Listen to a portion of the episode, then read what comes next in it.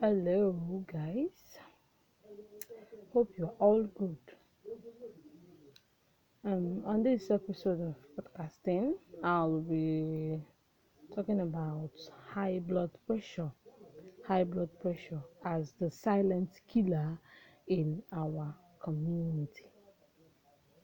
And high blood pressure, also known as hypertension, is um, a common condition which has been called the silent killer because it usually becomes um, symptomatic only when after significant damages has been done to one or more vital organs such as the heart, the kidney, or brain.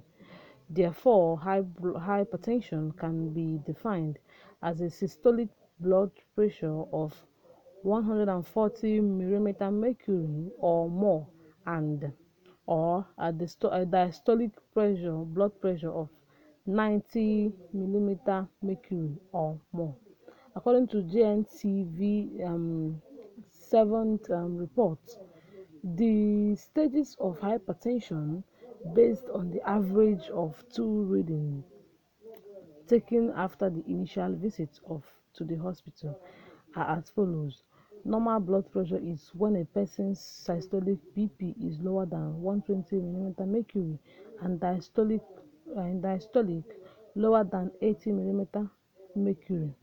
Now, prehypertension is a systolic BP of 120 to 139 mm mercury or diastolic of 80 to 90 mm mercury.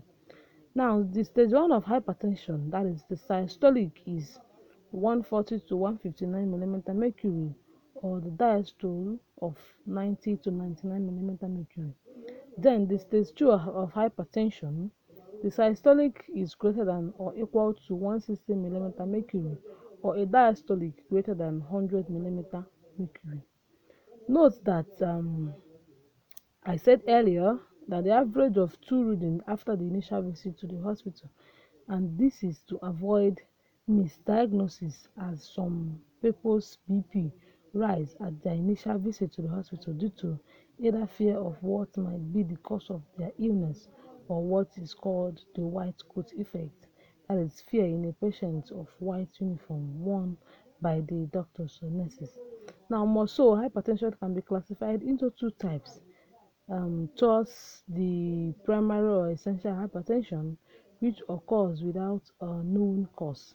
The secondary hypertension is that which with a known cause. Therefore, the causes of secondary hypertension includes kidney diseases, which may be obstructive, vascular and parenchymal renal disorder, blood vessel disorder such as um, vasculitis or or coarctation of the aorta, endocrine or hormonal such as use of oral contraceptives, hyperthyroidism, hypercalcemia, excess catecholamine, and so on and so forth.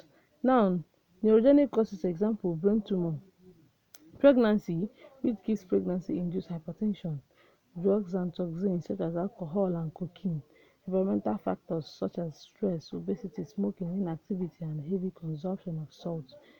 Now, need to mention are the complications of unmanaged hypertension, and this includes heart failure, kidney failure, brain damage, that is stroke, eye retinal damage, and damage of the blood vessels. Therefore, it is very important that a hypertensive, a hypertensive patient is diagnosed early enough and um, treatment commence immediately to avoid these complications. Hmm, thank you.